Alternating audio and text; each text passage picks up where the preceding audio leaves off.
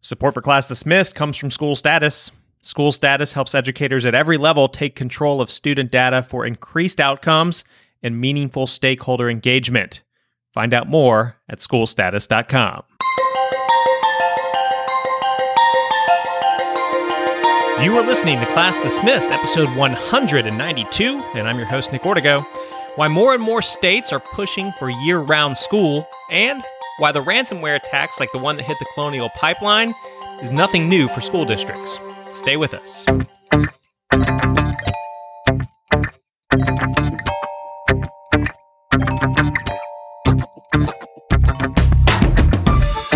Class Dismissed is the podcast that inspires educators through story. Each week, we cover some of the hottest topics and news in the world of education. Plus, we hear from a guest with a bright idea for education that you can apply in your community.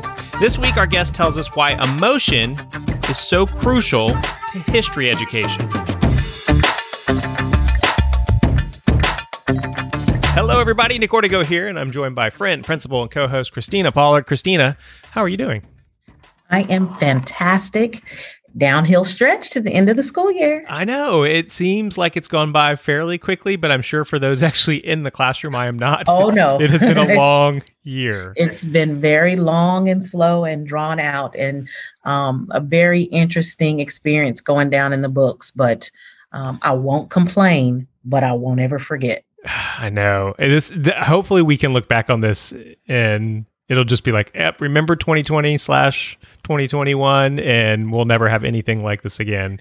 I um, did not document or journal in any way. And in retrospect, I wish I had. So those that are documenting, I hope that, you know, 10 years from now, they turn around and share those experiences and those thoughts um, from school closure and returning back to, you know, physically being in the building to um, teaching face to face and virtually. And I just, you know, I, I, I will be very inclined. I really want to just hear some, some students when they become adults. You know what I'm saying? Right. And 10 years from now, come back and talk about their middle school, elementary experiences. It's going to be something else.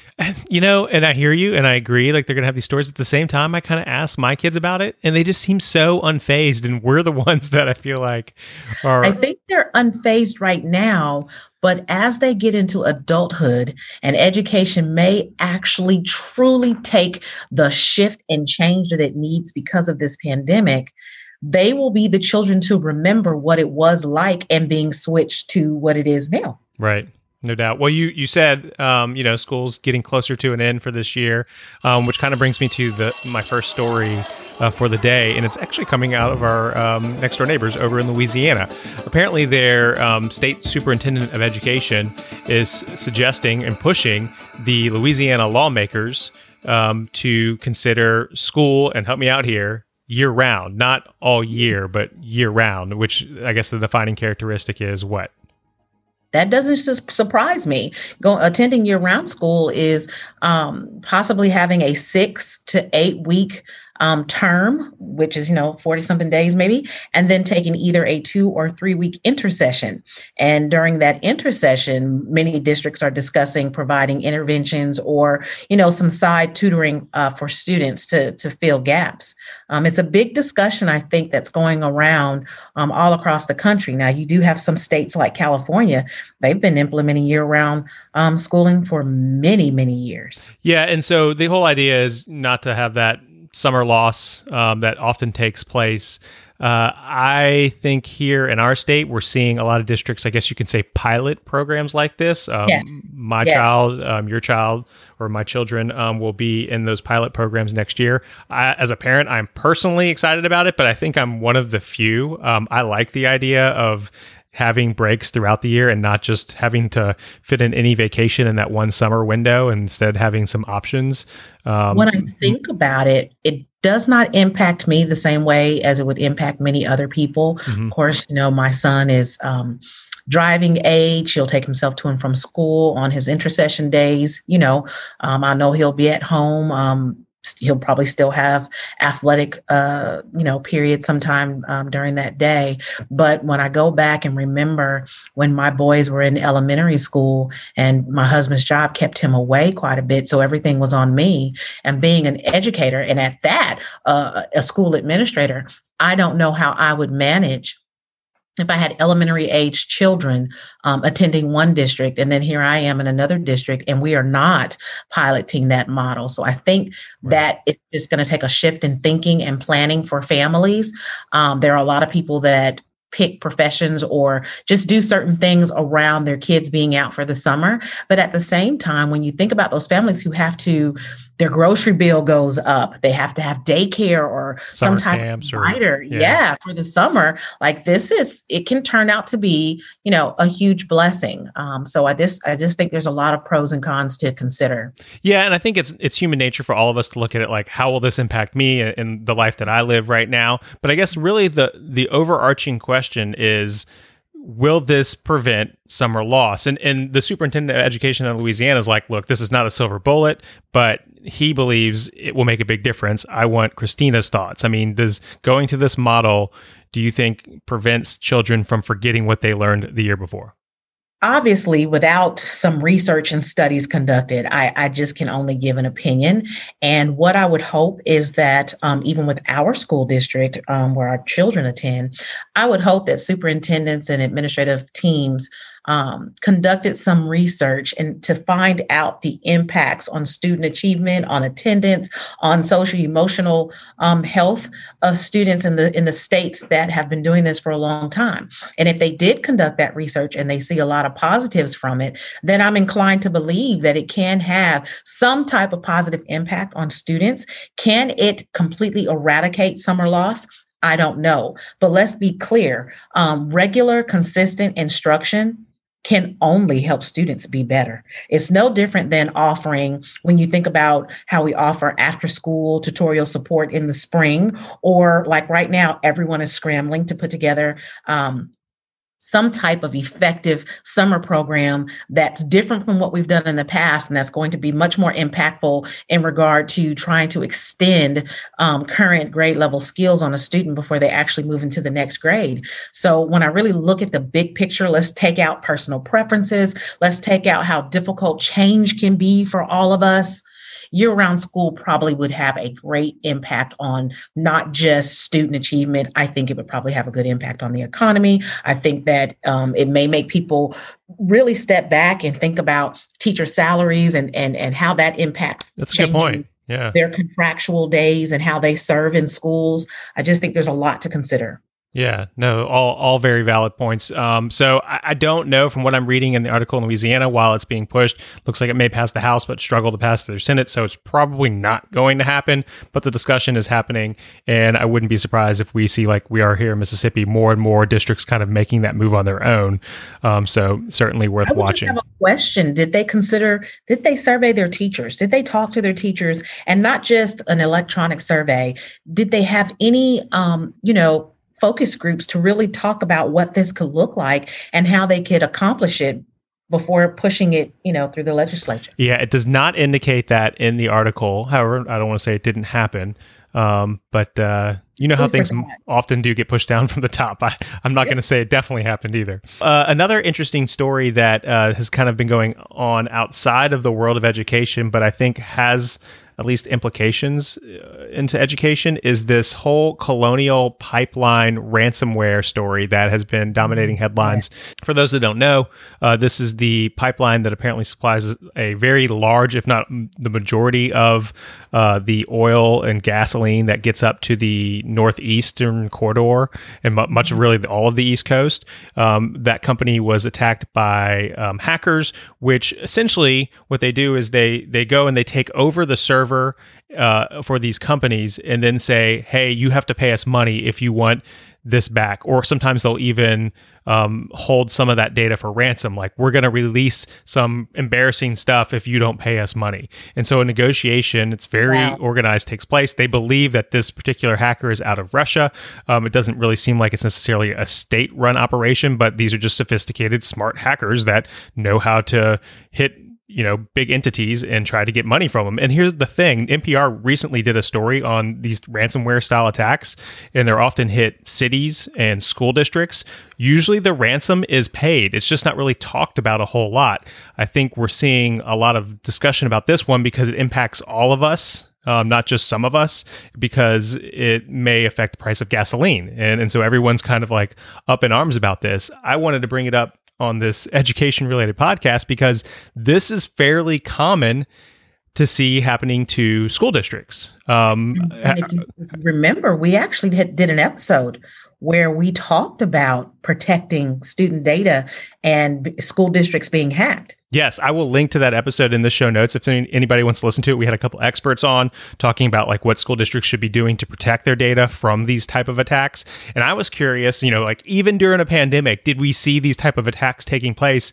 and it turns out um, somebody was keeping tabs on it and quickly mm-hmm. um, just on their Is list there oh, there, Has were, there been an increase well they found 26 like large attacks on large districts um, all within the last year for example mm-hmm. uh, baltimore county public schools in maryland uh, the school closed uh, for 115000 students as a ransomware attack hit all network and systems including the district's website email systems and grading system um, no word on really whether or not they paid the ransom there but that just shows you. Um, if you're curious about like what type of money these folks often ask for, I see one in July of 2020.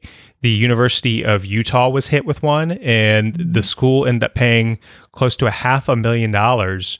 Um, they actually paid through their cyber insurance provider to keep. That was going to be my question. So let's be real clear to our listeners. Mm-hmm. When you say they paid up to a half a million dollars, how does that impact um, reserve funds? How does it impact their current, you know, uh, money dedicated down from the state and from the federal government? So it's insurance, and then what happens to their premiums? Right, that's a fair question, and that's a university. I don't know if you know, what your large school districts, if they carry insurance on this or not. It might vary from district to district.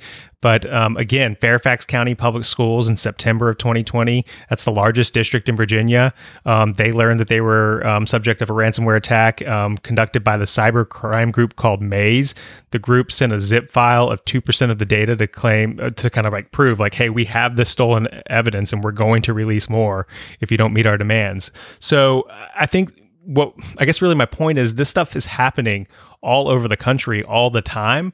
And I guess really the discussion needs to be like, how can we work with school districts, work, work with cities, work with you know important things like utilities uh, uh, companies to say like how can we strengthen this? Or is it is well, there no way to do it? more about it first of all I, I, think because it doesn't affect us on an everyday basis it's like you know just because fairfax county public schools gets hit it doesn't affect me down in the south. But i think that's what's been interesting with this colonial pipeline because it affects so many people. It is yes. now a, a, an everyday discussion but really it should have already been an everyday discussion i guess is, is really my ultimate point here and you're right about that. But isn't that how it always seems to be with education is that we get backed into a corner um, before we're really ready to make a change that could have been considered an innovative idea and a problem solving um, step versus now we're, you know, trying to get out of a hole. Yeah. And I'm really concerned about smaller districts um, that may not have the resources, the talent, um, the staffing to be able to come back from something like that. Well, and so the idea is you're supposed to constantly be backing up all of your information. So when they like take over your server, it's like, oh, it's okay. I got a backup copy right here and you can keep that. But what often happens too with these hackers is they are threatening to leak information that could be embarrassing or just even sensitive uh, of the, the information that you have stored. So even if you have a backup, it doesn't mean that information won't get stuck on the dark web. And, and that's why Utah says they paid um, the actual ransom. That was University of Utah. They so paid you know how I operate. I want to know what could be embarrassing from a school district. Well, and and so apparently with this colonial pipeline stuff, it's not so much the computer system that gets fuel from point A to point B. It is just mostly on their mostly on their business side, and so that's what's been kind of interesting. It's like it, they are seem to be worried about what could leak out on their business side uh-huh. um, from all this. So, uh, but back to your point about like school districts and small ones, I don't know that any district is really prepared to deal with sophisticated Russian hackers or any sophisticated hacker from anywhere. It's just like we, you know, we've computerized everything and we haven't really come up with a plan on how to react, you know, from all these great things we get out of technology, but how to react to these type of attacks? Well, I certainly think we're going to have to do a follow up to this because I, I, I the question, why aren't we talking about it more? I suspect it's going to start popping up. And, um, you know, every year we have annual administrative um, conferences and trainings. And so now I'm going to be interested to see if that is going to be a topic um, for one of the summer trainings. Yeah. And I worry that, you know, I think some people say, well, the federal government needs to do more. I don't know that the federal government's capable of protecting every private company and, right. and city. And I, I mean, the smart people aren't necessarily working for the federal government. They're sometimes working for the hackers. And well, then that, you just get into the big argument about more government, less government. Right. And, and our private companies and cities and schools schools okay with the federal government coming in and saying, here's how to do this. Like you just run into a lot of issues. So I don't have a solution, but yes, certainly that discussion needs to continue. And one other um, thing I want to just mention, and I, we're not going to be able to dive too deep into it right now because this is a link and a map I'm going to put in the show notes, but um, it's an interesting report I saw from The Verge just released, and it's showing us who in the country doesn't have high speed internet. You know, we know that lots of our students out there don't have access to broadband internet, but this really kind of, you know, takes the mask like off and shows us where. yeah. Um what the way the metrics of this map, it's just a picture for the most part. The way they did it was anybody who has less than 25 megabits per second, which is, you know, basically enough to be able to easily watch a movie in your home. Um, you really need somewhere like 10 or so megabits per second to watch a movie in your home. But so that's kind of the the mark for okay, this is high speed access. So anyone who doesn't have that, they mark the county in blue on the map, mm-hmm. Um, and it, it, your county was marked if you were under, I think it's 15% of the households not having broadband speed. So, just for example, like where we live, and I personally have high speed internet where I live, but only 33% of the county that I live in has what they classify as broadband internet. Um, wow. And where you teach, you have 20% of the people in your county have broadband speed, which is surprisingly low. But then if yeah. you see the people who have like less than 15%, it's it's pretty eye-opening. And here we have uh, just another peak to talk about equity. No doubt. And you know, I think the solutions are getting there or getting here faster than ever. Um, I mean, you go one county over from us, um, Marion County, Mississippi. It says seven percent of the people in that county have what they classify as broadband internet, and then you go two That's counties over, and it's two percent. Um, but oh, we wow. we know that here in Mississippi, for example, power companies are now providing high speed internet to some of these rural areas. Um, we have mm-hmm. what we call co op power companies. Um, so it's good to see that that's starting to happen. I know there's been a lot of grants and stuff given to the power companies to make sure that they can help deliver um, high speed internet to some more rural areas. And then, of course, you have Starlink, um, Elon Musk company, which has the high speed satellite internet. Mm-hmm. But here we are in 2021, still having a discussion about people having access to high speed internet. Can you take a look at that map and talk to me a little bit about Lawrence County? I'm sorry, which county? Lawrence. So Lawrence County, um, the number is one percent using broadband speed, and and you can't see the map. So the fact that you you knew there must have been an issue there, huh? Yep. And that I, I can only shake my head. Um, just when I think about students and their access as they're, you know, going through their school district and trying to be prepared for college and career. That is so unfair. It is. It, it is absolutely unfair. And it's like, what have they been doing for the past year, or especially during what I would call the height of the lock, lockdown during 2020? Like, what type of education were they getting with 1% of the county having broadband speed? I, am I'm kind of at a loss to be honest. Yeah. Um, we're in the middle of state testing right now, and while we know that we will not receive accountability ratings, we also know our performance is still going to be analyzed and posted in newspapers and you know for the world to see. And we're looking at you know this area having twenty percent looking at Lawrence County having 1%, but yet they're all going to be compared um, with the state assessment data, and it's that's just disheartening. And I just want to give some comparisons real quick. I was pulled up Los Angeles County, um, California, sixty five percent uh, Ventura Wow. County, 69%. You go up to Loudoun County, Virginia, right outside of Washington, D.C., 98% um, coverage. Let's check over, like, say, in um, New York, kind of close to New York City, Westchester County, 66%. Looks like Nassau County, 84%. So, so that just kind of shows you the, the difference um, in Mhm. terms of that broadband coverage. I, you know, I don't like the idea of the the government getting in bed with another Elon Musk project. He's already got SpaceX, but uh, Right. if if the solution is to subsidize the hardware for this internet um, that they're providing anywhere in the country in rural areas, I mean, maybe that's what we need to do. Like, we've got to find a solution fast. It's it's only fair. We've got to do something. So again, I will link um, to that map um, if somebody wants to take a dive and kind of see where their county ranks around the country. That's going to do it for this part of the show. Are you ready for today's bright idea? Yes. Our guest in today's Bright Idea segment is here to tell us why emotion is so important when teaching history. Dr. Dave Neumann is an assistant professor of history education at Cal Poly Pomona, and he was recently published in Social Education with his article titled A Feeling for the Past The Role of Emotion in History Education. Dr. Neumann, welcome to Class Dismissed. Thank you. I appreciate you having me on this morning. Now, your article about um, this topic, about this emotion in the classroom, you actually opened it up with a moment that happened in your class where I guess you had students, it was a history methods class, and they were presenting to you a topic and everything was clicking on all cylinders, right? But kind of share that moment. Sure. So this was a lesson uh, that is sometimes talked about in world history courses as the age of anxiety, and it refers to the interwar period between World War One and World War Two, and kind of the stereotypical presentation when we look at Weimar Germany is about hyperinflation and families carting wheelbarrows of money uh, to the store to buy a loaf of bread or that sort of thing. And the students had presented this model lesson in, in a pretty exemplary way in terms of the content. All of the elements of the lesson were fine, but as I was sitting observing it, I noticed that the rest of the students participating in it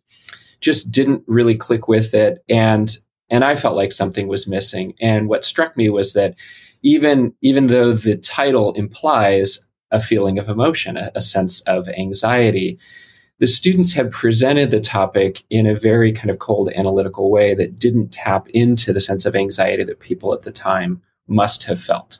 And so, what exactly could they have done in that moment to, to maybe tap into that emotion, in your opinion? So they addressed some primary sources, which is good instructional practice, but I think there was an opportunity for them to explicitly ask students in the classroom some questions about those texts that would have drawn out the emotions that were implicit in in the texts and and ask students to do a little bit of inference making about what emotions were implied in those texts and why people of the time why historical actors might have been feeling those particular emotions.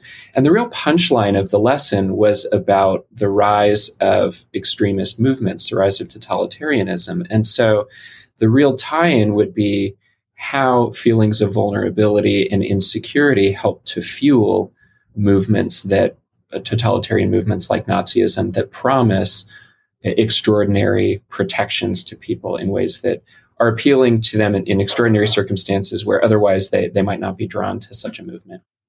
So this instance, I guess, really got you thinking. Now, do you work with students who are going to become educators in the future? Is this the, the group that you're working with? Yes, my students are all credential students, so they are post baccalaureate and they are all headed into uh, jobs in teaching. And I typically teach them before they have done their clinical practice or, or what we used to call student teaching. So they're doing coursework, but not yet in the classroom in a significant way.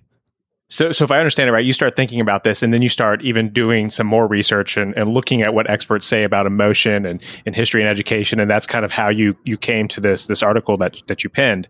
And you you in it you say the last two decades in education they have really focused on cognition. Is that correct? What, what do you mean by that? Yes. So in history education in particular, the the buzzword for at least a decade, maybe a bit longer, has been historical thinking.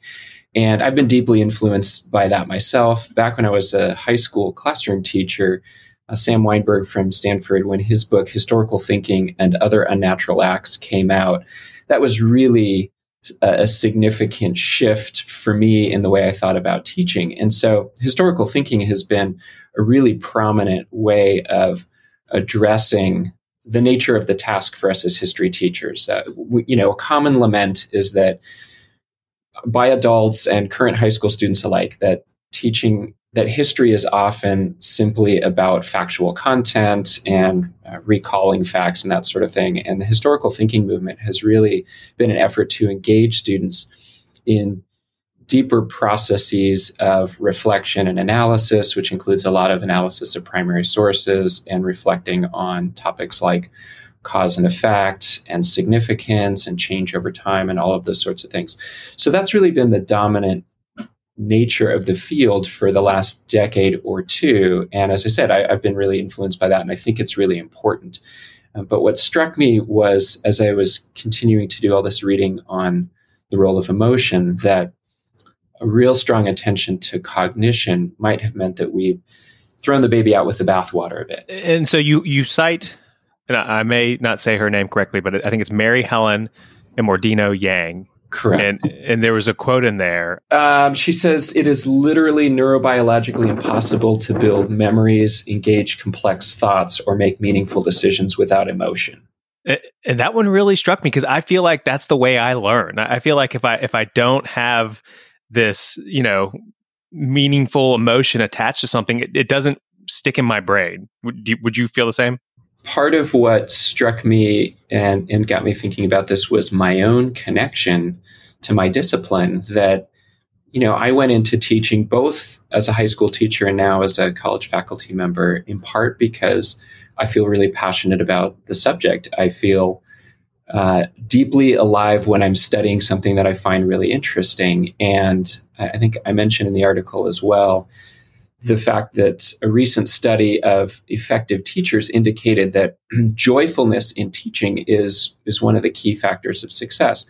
And so part of what I was reflecting on was that my own connection and passion with teaching suggests that, just as you said, that we, we do have to have meaningful connections. We have to have some sense of significance and intrigue and curiosity to really pursue the learning that's required when, when learning sometimes becomes challenging.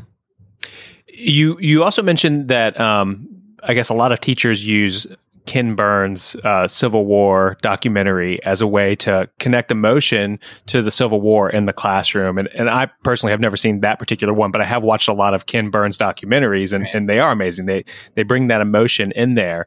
Um, I mean, what are some other ways um, teachers could be bringing emotion into their history lessons? Right. So I think part of part of what I was suggesting in the article was the way that uh, when we start a unit of instruction, uh, that is a, a, larger sequence of instruction, I think we have to set the tone for why instruction matters, why this topic is really important. And we there's a lot of research about use of essential questions and uh, sort of conveying to students the significance of the topic. But I think one way to do that is through something that taps into students' emotions. And a short film segment can be a way of doing that.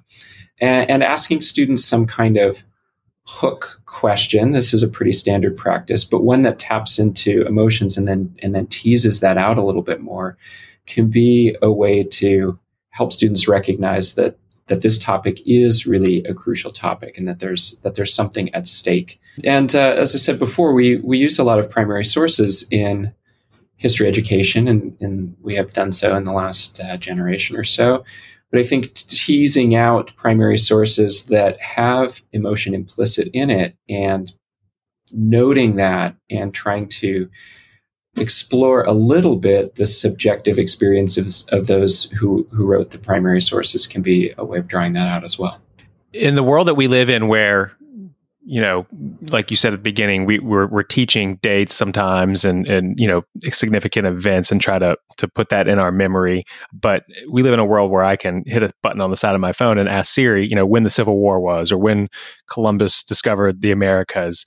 That, um, that type of information doesn't seem as important as maybe having empathy for what was happening in history at that time. Am, am, I on the right path there? Is that kind of what you're saying? Well, I do think that uh, your, your point is absolutely correct that basic factual information is really easily accessible. So, uh, providing facts as the as the basic justification for our existence as history teachers is is pretty tough in this age and and I do think those those efforts at critical thinking and deeper connection are, are really important. And, and empathy is a part of that. Now, I will say, I wrote an article a number of years back now about the importance of some amount of memorization, because I do think without a basic kind of historical framework, it is really difficult to look up every fact and every piece of information. So I do think a basic chronology is helpful. But your larger point is is right on. I think that uh, that critical thinking and making connections and understanding significance those are really the heart of the discipline and what what helps it transfer in terms of student success in college and and in the workforce you say something here that I found um, interesting. You say that teachers should not be shy about like showing their own curiosity, enthusiasm, outrage, or even grief about like pivotal historical moments.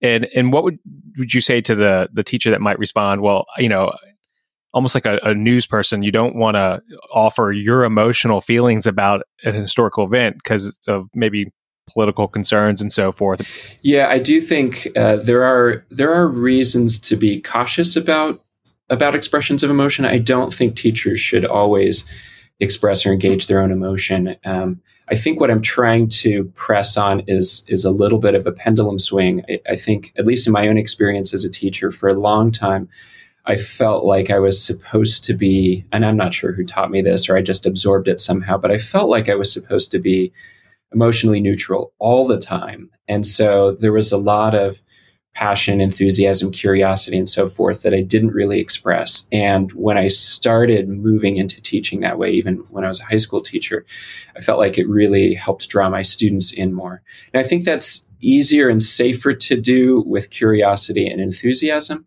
I do think uh, outrage and grief need to be managed more carefully. But I think if you're teaching about something like a genocide and and there isn't some sense of weightiness that you convey as a teacher or some sense of uh, of sadness about that uh, there does feel like a disconnect between the topic and the stance that you're taking toward the topic uh, i did a lot of workshops when i was working at long beach state for a while with uh, with someone who was in the Jewish studies program and he routinely taught on the Holocaust. And he talked about what an emotionally draining experience it was for him all the time because he couldn't teach the subject without being emotionally engaged in it. And it it took a toll on him, but it was also essential to the way that his students then engaged in the topic. Yeah, I definitely could understand that. The um, I'm going to try a little exercise, and I'm kind of putting you on the spot because I don't even think any of this is in the article. But I just want to try the exercise of let's pick like a common topic that's taught in a history class, and maybe kind of dive into how we could pull emotion out of that topic. So, like, just just to say, like the signing of the Declaration of Independence, how could you make that more emotional? Well, I think you'd probably have to move beyond just the signers in the room. You'd need to find some primary sources that address the ways that everyday Americans responded to uh, to the event, and so there's there's all kinds of archival resources on newspapers from the era that would help would help students connect with some of the sense of enthusiasm. And i think on the reverse side some of the anxiety that other americans felt as well. Americans weren't universally enthusiastic about revolution. And i think the ambivalence of both enthusiasm and caution would help students recognize that there were there were pretty heavy stakes involved in declaring revolution in breaking away from the most powerful nation on earth at the time. And so I think teasing that out a little bit would help students recognize that this wasn't just you know a document that they sometimes have to memorize the beginning to, but it was a, a declaration of rebellion that uh, that had implications that had it failed, uh, people might well have hanged for it, as Benjamin Franklin suggested. Well, Dr. Neumann, we appreciate you taking the time to chat with us about it. About this, um, if somebody wants to keep up with you, uh, do you like mm-hmm. blog or are you on Twitter or anywhere? I am not good about those things. I've been nudged to do that, but I haven't made the jump. That's fine. That's fine. Well, again, we appreciate you taking the time to talk with us on Class Dismissed today. Are you ready for our pop quiz? Sure. All right. First question: If students could only go to school for one subject, which subject should it be? well, that deck uh, seems a little bit stacked. I have to say, history education, right? So, right. Um, I, I think that in the last few years, uh, with the coming of Common Core, there's been a real strong push for English and math, and I, I wouldn't deny the centrality of those topics at all. But I do think that history education gives you a lot of opportunities to teach students literacy in a history specific context while at the same time giving students the tools for critical thinking and some understanding of civic awareness and civic commitments. And a sense of shared identity of uh, not only how we came to be as a nation but also when we think about world history uh, who we are as as a people on planet earth. What are we not teaching in school that we should be teaching? Well, I think as much as I've pushed the element of emotion, I think critical thinking more generally, at least when it comes to um, to history, I think remains a challenging topic. And and within that, I would say the notion of significance, which is the question that students often implicitly ask, which is why should we bother to learn this? And I've encouraged my students when they go out into classrooms to anticipate that cl- that question and be ready to answer it, to recognize that there should always be a good answer for that. Uh, that that asking why a topic matters is really important and, and being able to dig into a good answer is, is part of what teachers should do. What does every child deserve? I think every child deserves a rich, challenging education that provides uh, literacy and the critical thinking skills to be successful and to have options to be able to go to college, or if they choose not to go to college, to be successful in a career. I think that's a matter of equity what's the biggest challenge for today's educators? Well, so along those lines, I think the uh, the, the lower literacy levels of many students, many students come in with uh, reading several grade levels behind, and to engage students in the kinds of rich and rigorous texts and conversations we want to have, we often have to uh, actively develop their literacy skills while we teach content. What's the best gift to give an educator? a gift card to Amazon so they can keep reading and learning themselves. Which teacher changed your life? Uh, I had I, I, had the good fortune to have a number of, of fantastic teachers when I was, uh, particularly when I was in high school. But I would say my senior year English teacher really changed my life in terms of his own passion for the subject and the way that he engaged his students in conversation where he had a measure of respect for them where he he treated them us where he treated us as conversation partners in a meaningful discussion about various texts and films and that sort of thing. And that was really contagious. And last question pen or pencil? Pen all right, Dr. Dave Neumann, we appreciate you taking the time to talk to us about emotion in uh, history education, uh, and uh, hopefully uh, we can talk again soon. Thanks very much. Again, I appreciate you having me on. That's going to do it for this episode of Class Dismissed. If you want to send us an idea or comment, remember you can always email us at info at classdismissedpodcast.com or tweet us at classdismiss. We're here to support educators, but we need your support as well. So please subscribe to the show, and we'd also appreciate it if you could leave us a five star review on iTunes. On behalf of all the good people working at School Status and Christina, representing all those educators out there, thank you for listening. I'm Nick Ortego, and I'll talk with you next week. Class dismissed.